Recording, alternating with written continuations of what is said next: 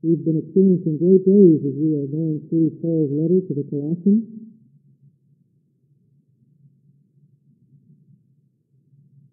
I trust that you have been profited by our study thus far.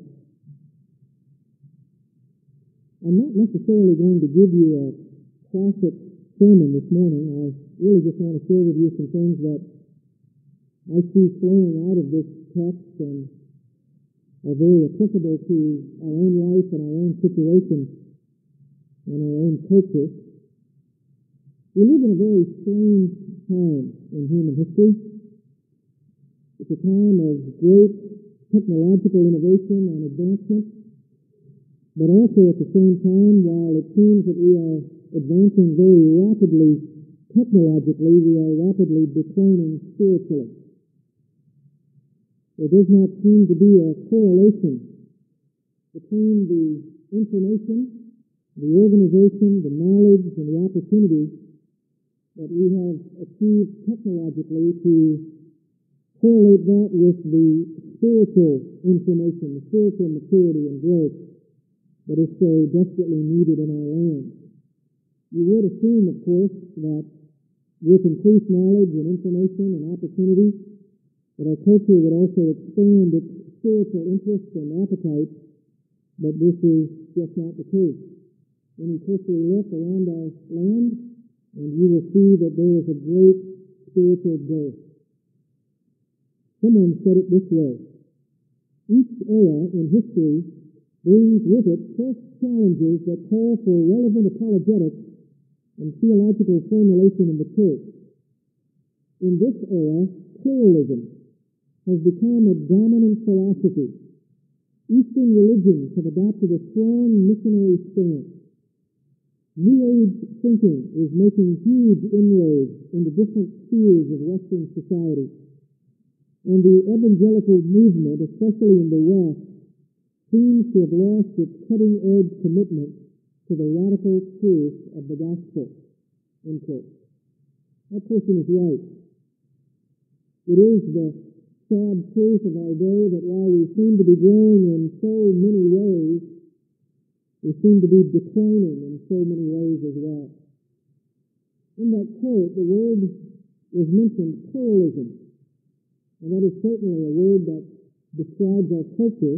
Let me see if I can define that word for you. Pluralism is the belief that no position has the right to take precedence over other positions. That's the mandate for today. Pluralism is the view that says that everybody's opinion is equally valid, that everybody's view is equally to be received, and that nothing is to be said to be false, and everything is, to, is said to be true in its own way. And that is true even within the religious realm. No religion has the right to pronounce itself true and others false. That's the mandate of our day. You might have heard this term pluralism used as another term, political correctness.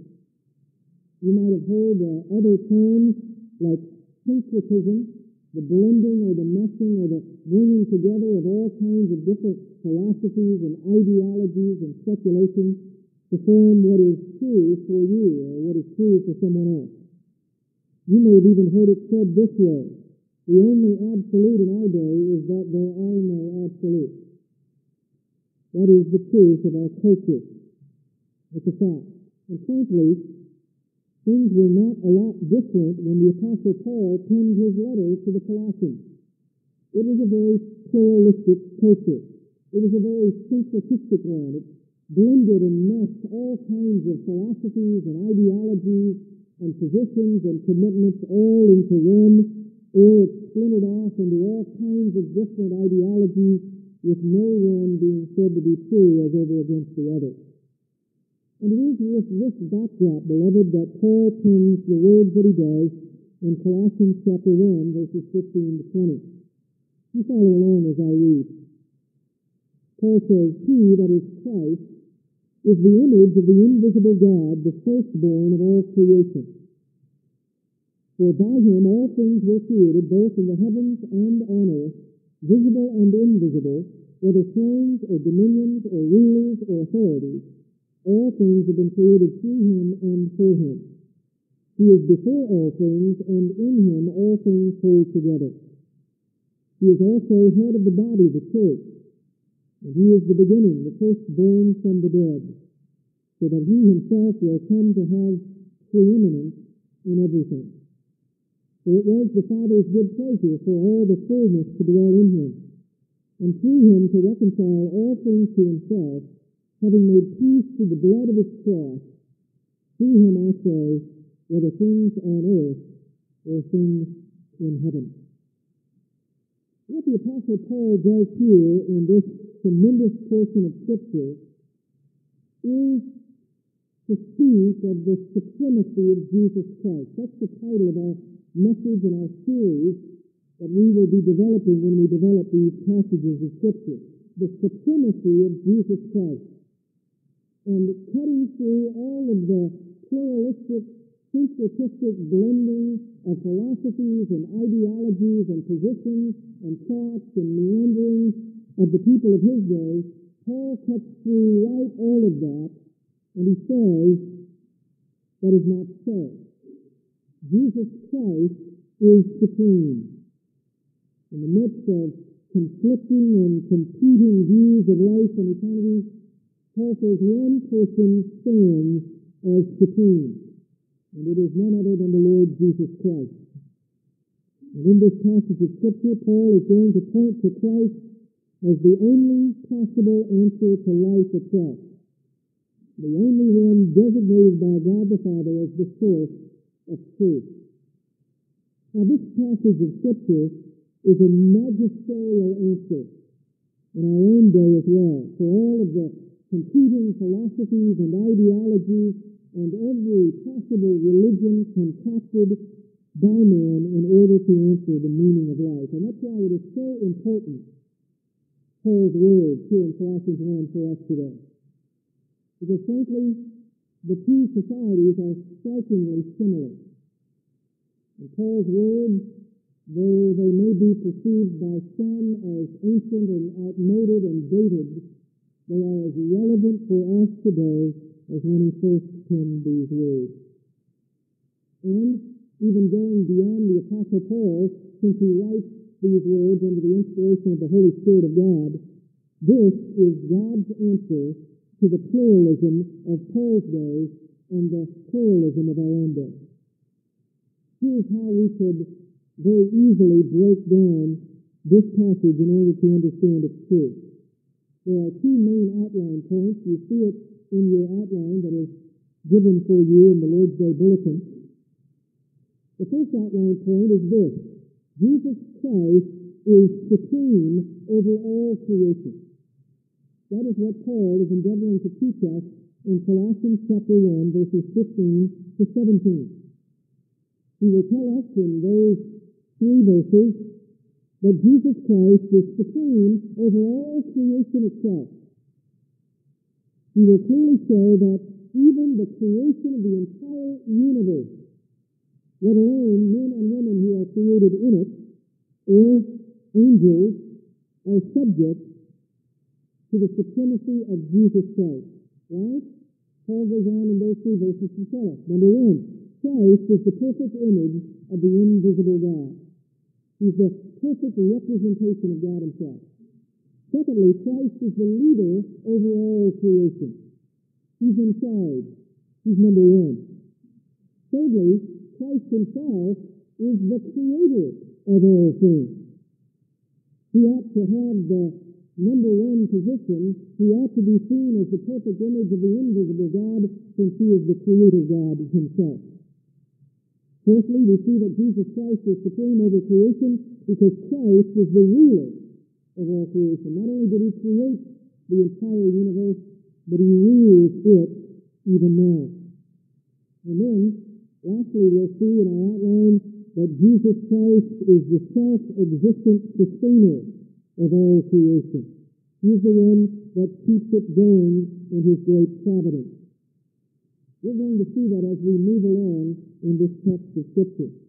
And then we see, secondly, in your outline, that Jesus Christ is not only supreme over all creation, but he's also reigning supreme in the church. Paul teaches the supremacy of Christ and that it extends to the church as well in a number of ways in verses 18 to 20. In those three verses, he tells us, number one, that Christ is the head of the body, the church. He is not only in charge of the galaxies, he's also in charge of his body, the church. He's the head. Secondly, Christ is the cause of everything. Christ is the direct cause of everything that occurs in the church. Thirdly, Christ is the pioneer of all resurrected believers. All believers in Jesus Christ will one day be resurrected, and Jesus Christ is the pioneer of them all. Fourthly, Christ is said by Paul to be the preeminent Lord, the preeminent Lord. He is the one to have first place in everything. And then, fourthly, we, fifthly, we see that Christ is the possessor of all God's fullness. God has chosen for all the fullness to dwell in Christ. And then lastly, Christ is the agent of God's re- reconciliation to sinners. The only way that sinners can be reconciled to God is if God reconciles himself to sinners, and he does so through the person and work of Jesus Christ. He is God's agent for that transaction. In effect, beloved, in this passage, Paul gives us the theology of Christ's supremacy. This is good, solid doctrine. It is good stuff. It is right on.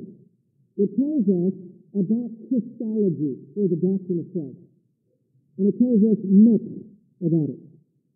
This passage is packed. It is loaded with theological truth. It's a wonderful portrait of our risen Christ. We don't apologize for studying and discussing pure theology, not because we want to study theology for theology's sake, but we want to study theology because it presents a correct understanding of who Jesus Christ really is. Why and how the claim could be made that he is the supreme person of the universe and how his supremacy affects our lives practically. That's what we're going to share together in these six verses. Now, before discovering the great riches of these verses as we will share them together, this morning before even getting into the text, I need to stop and do something with you. That's why I mentioned a moment ago this is not a classic expositional sermon. This is a theological lesson, a history lesson, a background lesson. Because before we get into the actual statements of Paul here in this text, I want you to understand the crucial background of this passage. Because if you don't understand the crucial background of this passage, you will really not understand the passage at all. Because the terms that Paul uses, the very phrases that he will employ to speak of our Christ in the way he does, cannot be understood unless we understand some of the specific theological issues that were going on in Colossae at his time. And as we finish up this morning, I want you to understand how strikingly similar the background of what Paul was dealing with in Colossae is so very strikingly similar to our own culture in our own day. And as I trust the verses will take on new meaning for you as you understand the correct background, I trust that it will open up door upon door upon door of understanding for you to acknowledge your own culture and how to respond to it. So really, in essence, before we can even get into the outline that you have before you, I want us to talk about two main things this morning. That is, number one, the background of Colossians, and then the background for your own culture in your own day as we live in it. Number one, let's talk about the background in Colossians and why Paul says what he says here. First of all, as I told you in the introduction when we began our series in Colossians, it is notoriously difficult to attempt to reconstruct exactly what was the main false teaching Paul was answering here in Colossae. It is difficult, very difficult, because Paul's words, as he gives them to us in the text of Scripture, are mainly a positive response to the person of Christ. He speaks of his supremacy, he speaks of his uh, creatorship, he speaks of the things that are positive about the person of Christ, and doesn't always let us in on that which was the false teaching of the day. Rather than taking the negative approach and dealing with the false teachers themselves and all that they're saying and doing, like he does maybe in Galatians or some other epistle that he's written to us, he takes here in Colossians the positive approach. He tells them, of course, in chapter 1, that he is very thankful and prayerful for the Colossians as believers, maybe even new believers. And maybe that's the reason why Paul doesn't go into great detail with regard to these false teachers. He tells them, I'm praying for you, and here's what I'm praying for. And then what he tells them is, I want you to worship Jesus Christ because he is supreme. Now, there are a few things that he does tell us in this epistle that gives us at least some evidence of what he's fighting. It's scant. It doesn't allow us to be dogmatic, but I think it does give us the opportunity to see some clues that will help us understand where Paul is coming from. They are mainly contained for us in chapter 2. We will study them in greater detail as we come to it, but at least enough now to understand and reconstruct what we might believe was the philosophy that Paul was dealing with. Now, it seems that Paul was informing and advising and counseling the Christians in Colossae because they had been invo- involved in a form of Judaism that had pluralistically and syncretistically been joined to the Greek philosophy of the culture around them. That's probably the best way that we can see what Paul was dealing with. Probably a form of Judaism with all of their rules and regulations and rites and rituals combining and enmeshing with the Greek philosophy of the day. I'll show you what I mean by that. First of all, from what we can best recollect, Christians there in Colossae were being told by these religious leaders that they were still subject to unseen forces, probably angelic beings. And that somehow and in some way, combined with the Greek philosophy of the day, that these Judaizers were coming to these Colossian Christians, some of them may have even been Christians themselves, these Jews, completed Jews, and they were saying that we're still subject to these angels. We get a bit of a hint of this when we look in chapter 2 in verses 18 and 19. Look at that with me. He says there, Paul, in chapter 2, verse 18, Let no one keep defrauding you of your prize, either the prize of salvation or the prize of a life in Christ, whatever Paul may be referencing there. Let no one keep defrauding you of your prize by delighting in self-abasement and the worship of the angels. You see that phrase there, the worship of the angels? That is probably a reference to the fact that these Christians were being told that somehow and in some way their salvation in Christ was not yet complete. Or that it was Christ plus a continued subjection to these angelic beings, these unseen forces. And Paul comes along and says, don't let anyone defraud you by taking away your prize, that, that completeness in Christ, your life in Christ, by telling you that you must be involved in self-abasement and the worship of the angels. Taking his stand, he says, on visions he has seen, inflated without cause by his fleshly mind, and not holding fast to the head, that's Christ, not gripping and grabbing a hold of Christ in our fullness, he says you ought not to listen to these teachers because they're trying to, to pull you away from your completeness in Christ, your maturity in Christ, your Christ plus nothing mentality. Don't let them do it, he says.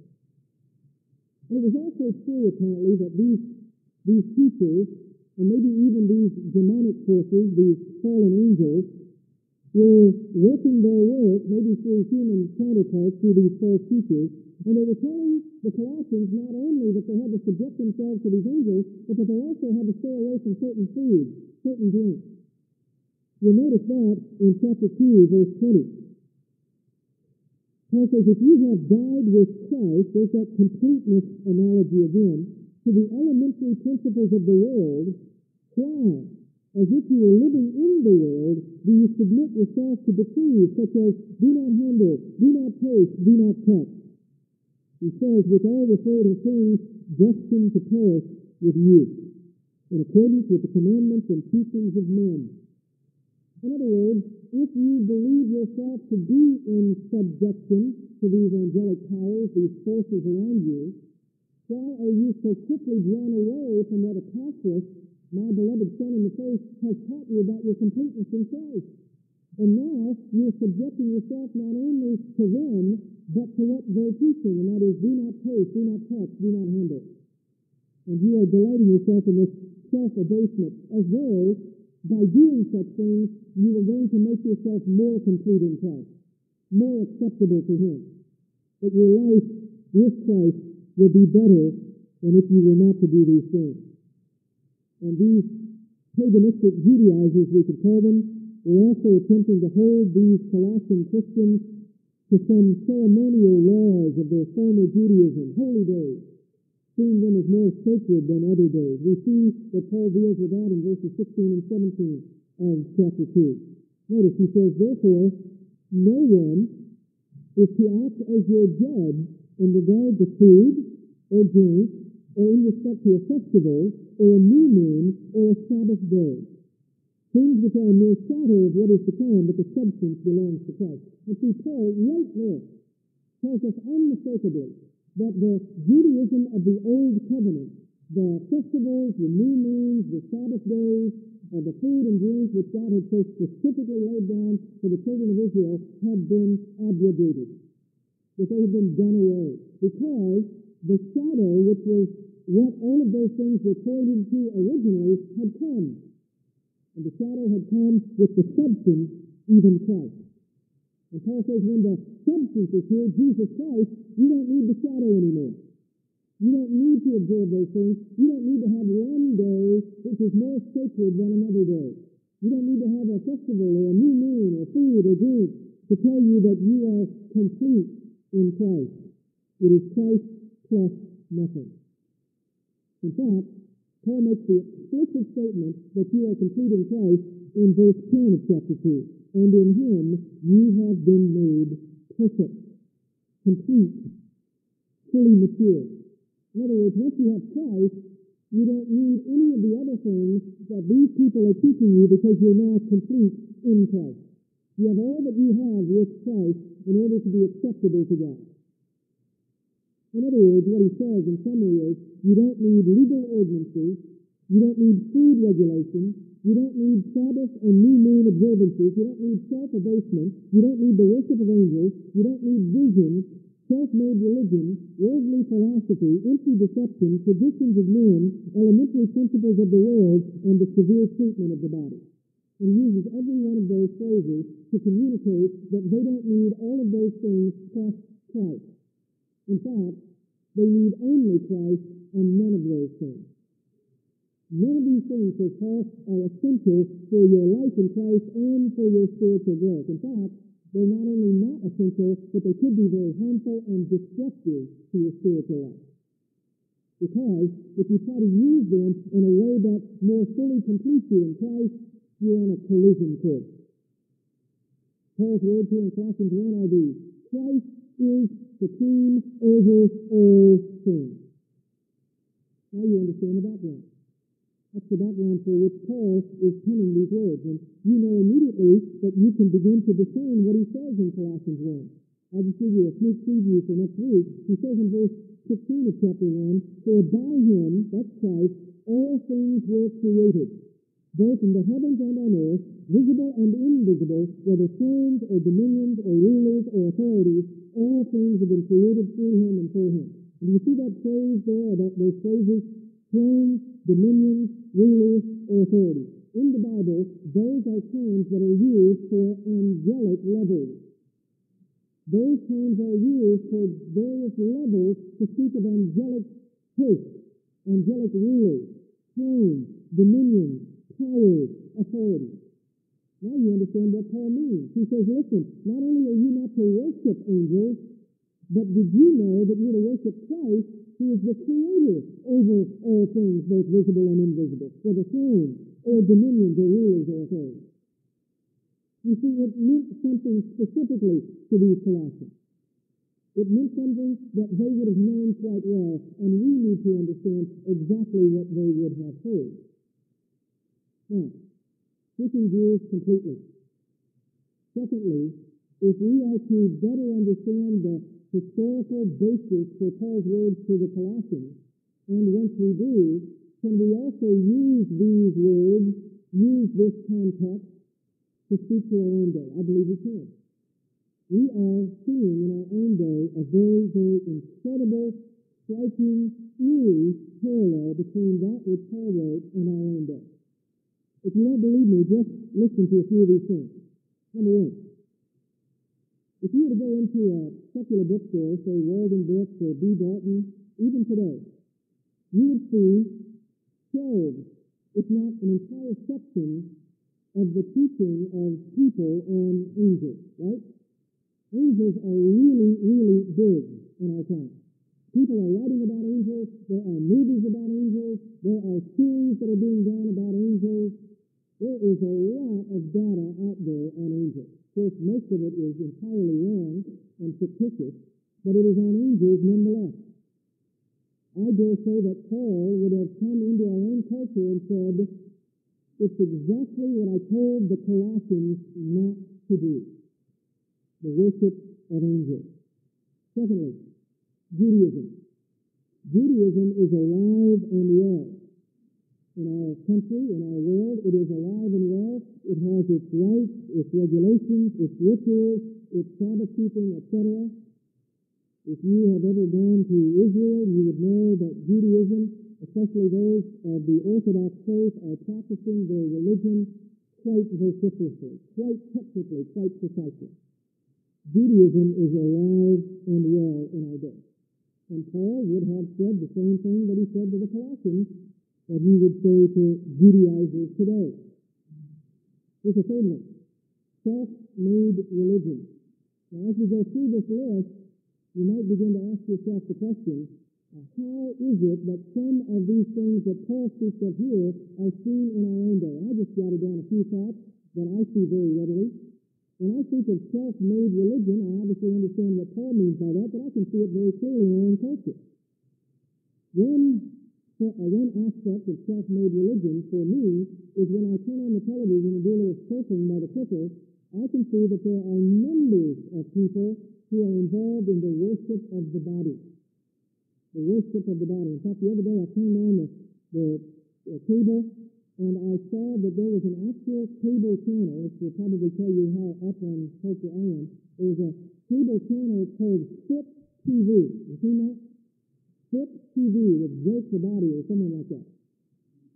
And it's amazing to me that the entire cable channel, everything that happens on that channel, just like it was a sports channel or a home shopping network or something like that, the entire channel is built around the worship of the body.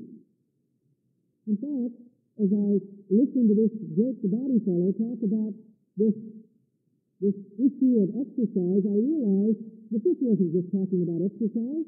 This was talking about the worship of the body. He even talked about yoga meditation techniques that they were doing right then as they were exercising their body. I realized very quickly this is a self-made religion. This is a religion. This is an entire world view. If you don't think so, just turn on some of these channels and listen to what they say. They have their own terminology, they have their own thinking, they have their own cable channel. They have their own worldview. They have everything that makes a self-made religion. Now, that may not be as easy for you to pick up, but how about the cult? How about the occult? How about every ism and schism and spasm that there is in our culture? All of it is a self-made religion. Whether it's Mormonism with Joseph Smith, or the Jehovah's Witness with Judge Rutherford, or anything, the Bhagwan Shree Rajneesh, who's now deceased, praise the Lord, all of those things are involved in self-made religion. It is the worship of self. None of these men ever received anything from the Lord. There wasn't any angel Moroni who revealed anything to Joseph Smith. It's all fabricated. It's all made up. And I'm sure the Apostle Paul, if he were here today, he would say to us, do not be involved in anything that is even closely akin to self-made religion. Here's another one, philosophy of life. You put that category up on the screen and you say, what are some of the common philosophies of life, maybe as the Colossians dealt with it, and what is its contemporary version today? It's very easy for me. You see all these infomercials on television. One that comes out at me very, very readily is Anthony Robbins. Tony Robbins. That is an entire life and worldview. Just listen to the man speak. Especially as he speaks glowingly about himself. Anytime someone talks about themselves as much as he talks about himself, watch out. It is a self-made philosophy of life. He has an entire worldview about himself. Or Napoleon Hill, think, think and grow rich. That is a worldview, folks. And if Paul were here today, he'd say, stay away from it. It will do you no good, only harm spiritually. Or if Tony Robbins isn't communicative enough to you, how about L. Ron Hubbard and Dianetics? He's also dead, praise the Lord. Is a person who has an entire worldview about life called Scientology. And there are actors and actresses who will stop at nothing to promote these things. And all of these things are a philosophy of life. These are the very things in our own culture, if we would open up our eyes and see and discern and perceive, are going on in our own day for which we must be careful. We must be discerning. How about another category? Empty deception, or the traditions of men. I'm going to step on a few toes here.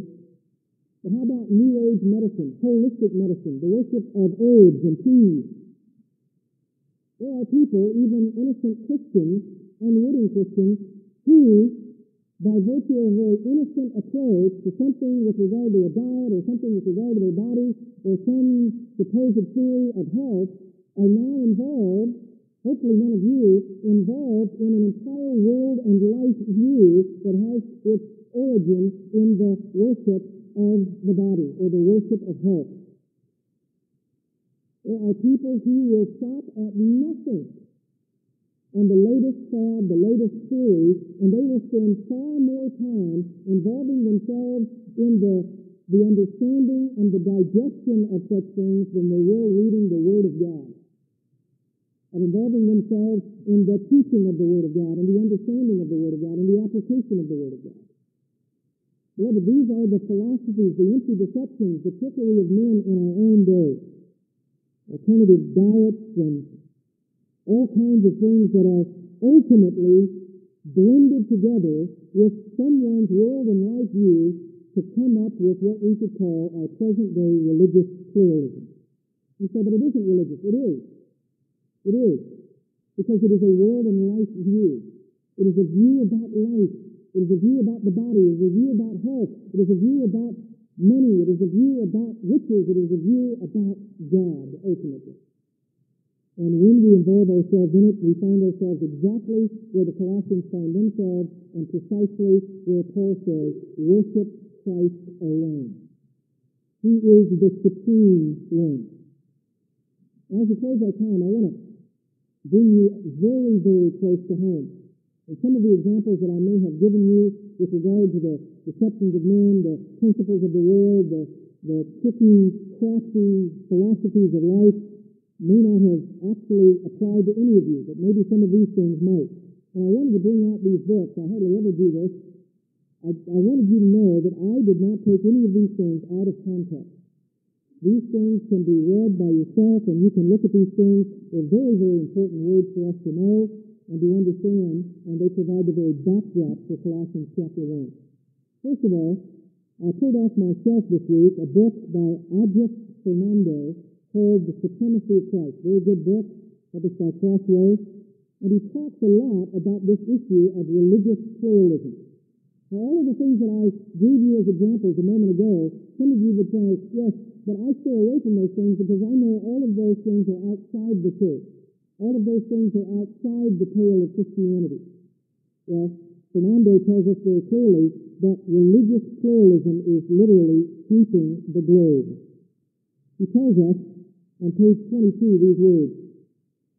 He's speaking of a kind of religious pluralism called inclusivism inclusivism. Inclusivism is a very, very big word that literally stands for the concept that ultimately everyone in the world will be saved, somehow and in some way. Or at least that everyone will have the full opportunity to choose Christ in and of their own will, even if some choose not Christ. This is what Fernando characterizes some of these teachings as being. He says, regarding some Roman Catholic theologians, that inclusivism is gaining popularity in Protestant circles as well, following their Roman Catholic friends. He says, quote, here, that is in the Protestant circles, salvation is viewed as being only through Christ. You say, so far so good. However, Christ could use other means to save than those that require the hearing of the gospel. That's inclusivism. That's saying we know that people need to choose Christ, but somehow in some way God must have a plan whereby ultimately even Christ will come along and say, but if you do this, you're in, even if it doesn't mean the requirement of hearing the gospel. He says this, examples of such means are what in typical Roman Catholic language are called the sacraments of other religions. Roman Catholic theologian Karl Rahner described the saved people of other religions as, quote, anonymous Christians, unquote.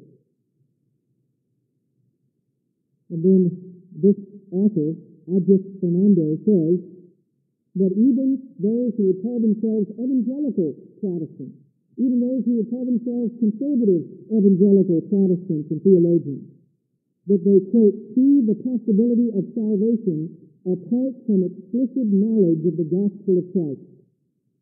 They see one's attitude of repentance and faith as a means that mediates salvation through the grace of God in Christ. In, in other words, it's not the fact of faith and repentance because they may not in this life express such faith and repentance, but it is the attitude that they express ultimately that God will judge.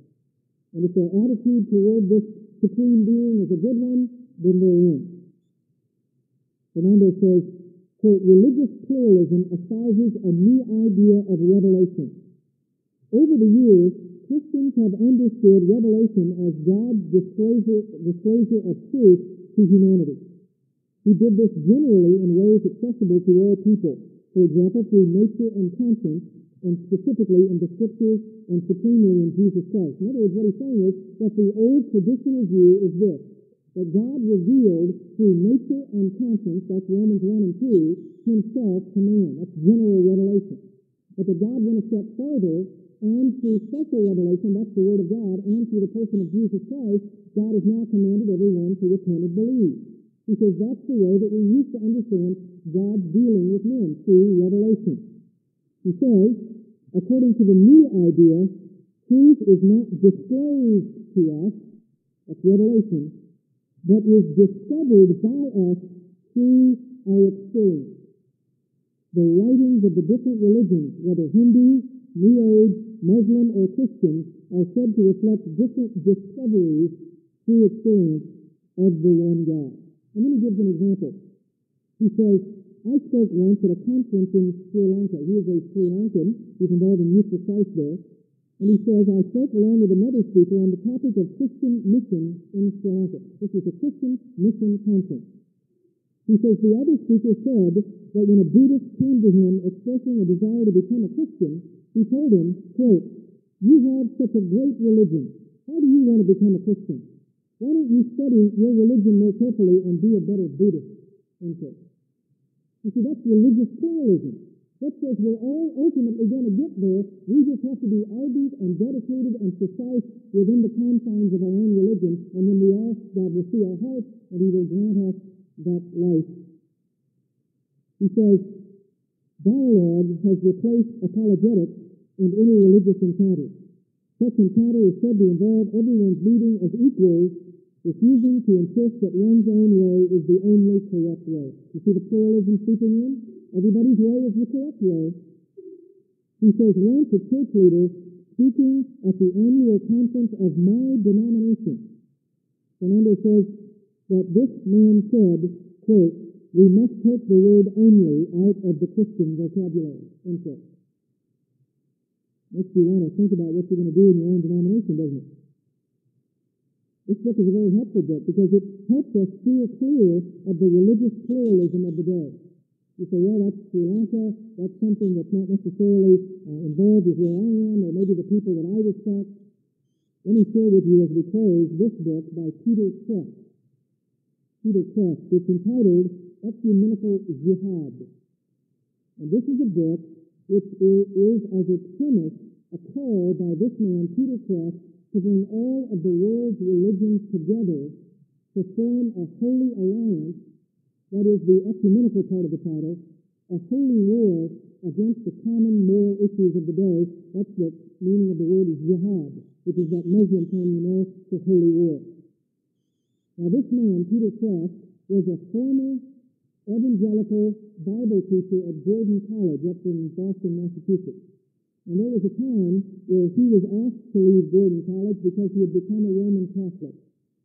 And when he had become a Roman Catholic, he began then teaching philosophy at Boston College, which is, as you know, a bastion of Roman Catholicism.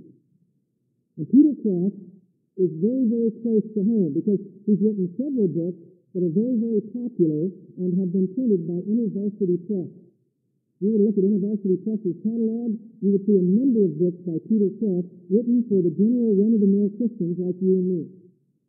Now, Peter Kreeft is writing this book, by the way, it's published by Ignatius Publications, which is a very famous Roman Catholic publisher. And here is the premise in Peter Kreeft's book. Now, I'm not making this up, and I show the book to you to show you that I'm not reading this out of context. He says this, God, I suggest, is working right now to deal with both problems, both problems being what he will describe as the ecumenical jihad. He is dealing with both problems with the same stroke, which I will call ecumenical jihad. The age of religious wars is ending. The age of religious war is beginning. A war of all religions against men. The first world war of religion is upon us. What he's saying is this, that we are going to band together as all religious faiths, and when we do, we're not going to have wars against each other. We're now going to turn all our, our efforts together as one entity toward the holy war, and that is the moral vices and the sins and issues of our day as we see them out there, whether they be abortion or euthanasia or infanticide or whatever they may be. He says we must do this if we're going to win the war. What is his strategy? He says this, the battle lines are obviously changing. No longer are Protestants and Catholics anathematizing each other. Relations with Jews and even Muslims are beginning to show signs of understanding and respect never before seen in history. Our hearts, if not our heads, are in fact being brought close together. And it seems that our divine commander's strategy, notice he's saying that Muslims and Catholics and Protestants and Jews all have the same divine commander, is to bring this change about by confronting us with the increasingly clear and present danger of the common enemy, the new Tower of Babel. And he says this, says what he envisions is all of these people banding together. God has been using Satan to undo Satan. He has now allowed Satan to let loose upon the world a worldwide spiritual war, which by attacking not one religion, but all religions, is now uniting God-loving Catholics, Orthodox, Anglicans, and Protestants, and even Jews and Muslims more powerfully than anything else in history has ever done. Then he says, there is ecumenical unity with other religions that do not know the God of Abraham. In other words, it's not just the Jews and the Christians and the Catholics who are now coming against moral evil because they all serve the one God, but now it's not just those who have one God, but also those who have multiple gods. He says, Hinduism and Buddhism, for instance, many of the battlefields of the Great War reached this far. For instance, Hindus and Buddhists joined Catholic, Protestant, Jewish, and Muslim clergy in protecting designer genes, creating bits of humanity in laboratories for experimenting on, for harvesting organs, or for manipulating and redesigning human nature itself. Then he says that this ecumenical jihad, this holy war that's, being banded together, is not just those of the religious persuasion, not just Jews and Catholics and Protestants and Muslims and Buddhists and Confucianists. It's also, he says, even atheists and agnostics. If they are of goodwill and intellectual honesty and still believe in objective truth and objective morality, are on our side in the war against the powers of darkness. Perhaps he says they can be called anonymous Christians. Atheists and agnostics, anonymous Christians, they're going to be in heaven with us? He says, but in any case, they cannot be called warriors for the Antichrist. If they seek the truth, they will find it eventually. Of that we are assured by Christ himself. Unfortunately, there's no verse mentioned there. They may not yet be married to God, but they are not deliberate divorcees either. He says if we will work and fight and love in action side by side with our Protestant and Catholic and Orthodox and Jewish and Muslim neighbors, we will come to perceive something we did not understand before. What will it be? We do not yet know. We will be able to perceive it only by working the works of love and war, not by speculating. And then all the way to the end of his book, I wish you could read all of it because he has some imaginary dialogue, although he said he received it from a vision. And he says the vision was as real as truth is real, which is exactly what Paul says you can't do in Colossians chapter 1. Not on visions he has seen, he says that this vision was an imaginary dialogue between Buddha, Confucius, and Moses, and that ultimately that dialogue that Peter Kreeft had with these three entities in, was in heaven itself, and they're all three there. And this is what he says at the end. This is what we must do. This is the methodology for the ecumenical jihad. Parish volunteer work. Running for local political office, especially school boards. Membership in organizations like Operation Rescue that may land you in jail. Membership in formal church-approved organizations like Opus Dei, Third Orders, or Knights of Columbus. Seek out spiritual friends in other religions. Talk together of your common faith and respectfully of your different faith. Pray for each other's clergy and leaders. Exchange visits to each other's religious services. In other words, if you're a Christian and you worship at a Bible church, you need to go to the local Buddhist temple and, and exchange views and talk with them, but not to try to convert them, he says. Pray together. If you're all Christians, study the Bible together. The point of this is not a sneaky program to convert non-Catholics, but simply to understand and love each other. You think that's a dangerous thing to do, your faith must be pretty weak. If you think that's a worthless thing to do, your love must be pretty weak. Catholics and Eastern Orthodox who have almost everything in common, Catholics and Protestants who have much in common, Catholics and Jews or Muslims who have at least the same God and commanding officer in common, the soldiers in this battle had better get to know and love each other if they're going to fight together. And then he ends by saying, reschedule and reprioritize your life to allow at least one or two of the following each day. Mass, Eucharistic adoration, Bible reading, family prayers, the rosary. Consecrate your life to the Immaculate Heart of Mary. She is the one who will win this war. She is the one, as the Bible says, who triumphs over Satan. She is the one who all the early church fathers called the New Eve, She is the woman clothed with the sun who will destroy the dragon, the devil. And then he closes by saying, we are at war, a spiritual war, a jihad, not between religions, but between good and evil, between all religions and men. In forging the wartime ecumenical alliances, we are encouraged by the church to learn from other religions. Confucius, Buddha, Muhammad, and Moses can all remind us of precious but forgotten treasures in our own religion. Our Protestant separated brethren, that's us, have a different theology but not a different religion. And then lastly, surprisingly, the distinctively Catholic devotion to the Eucharist and to Mary may prove to be the key to victory in ecumenism and in the culture war. You say, but I don't relate to that. He's a Roman Catholic. I'm not. Listen to the endorsements on the back. Peter Kreeft is one of the premier apologists in America today, witty, incisive, and powerful.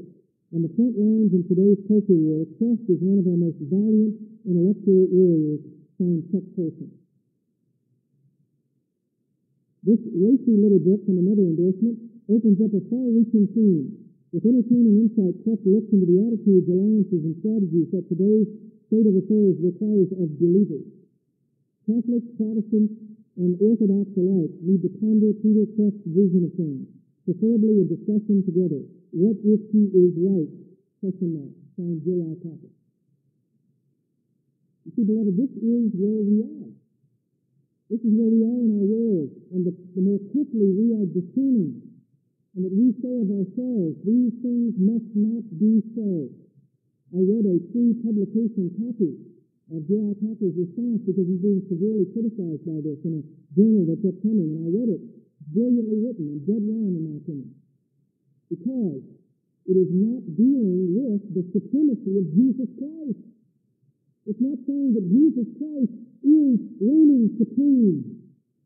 He is the King of kings and the Lord of lords, and he will share his glory with no other. And when we think of Christ, we don't think of Buddha, we don't think of Confucius, we don't think of Muhammad, we don't even think of Moses. We think of Christ. And we worship Christ alone. And that's Paul's word to the Colossians, and that's his word to us as well. Let's pray together.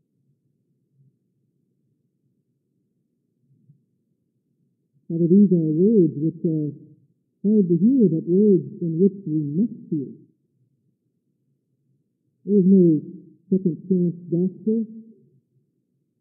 There is the gospel of Acts 4.12 that under the name of Jesus Christ and no other is whereby we must be saved. Lord, I pray for these who are supposed to be the leaders in the evangelical branch of the church, and yet he seems to be deep in the thinking that this ecumenical jihad is even worth dialoguing about.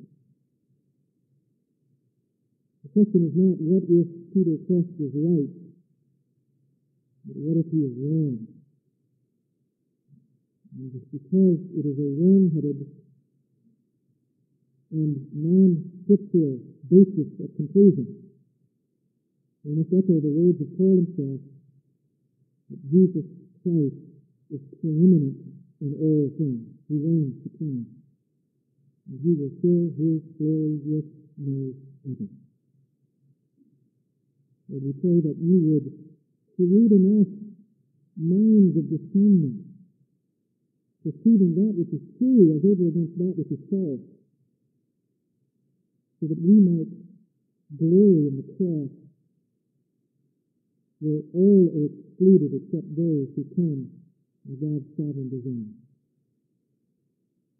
I pray that through this message, this congregation, as they read and listen and look at all things that are around them, they would understand that Paul is speaking valiantly to us today. And as he does, May we be obedient to his message.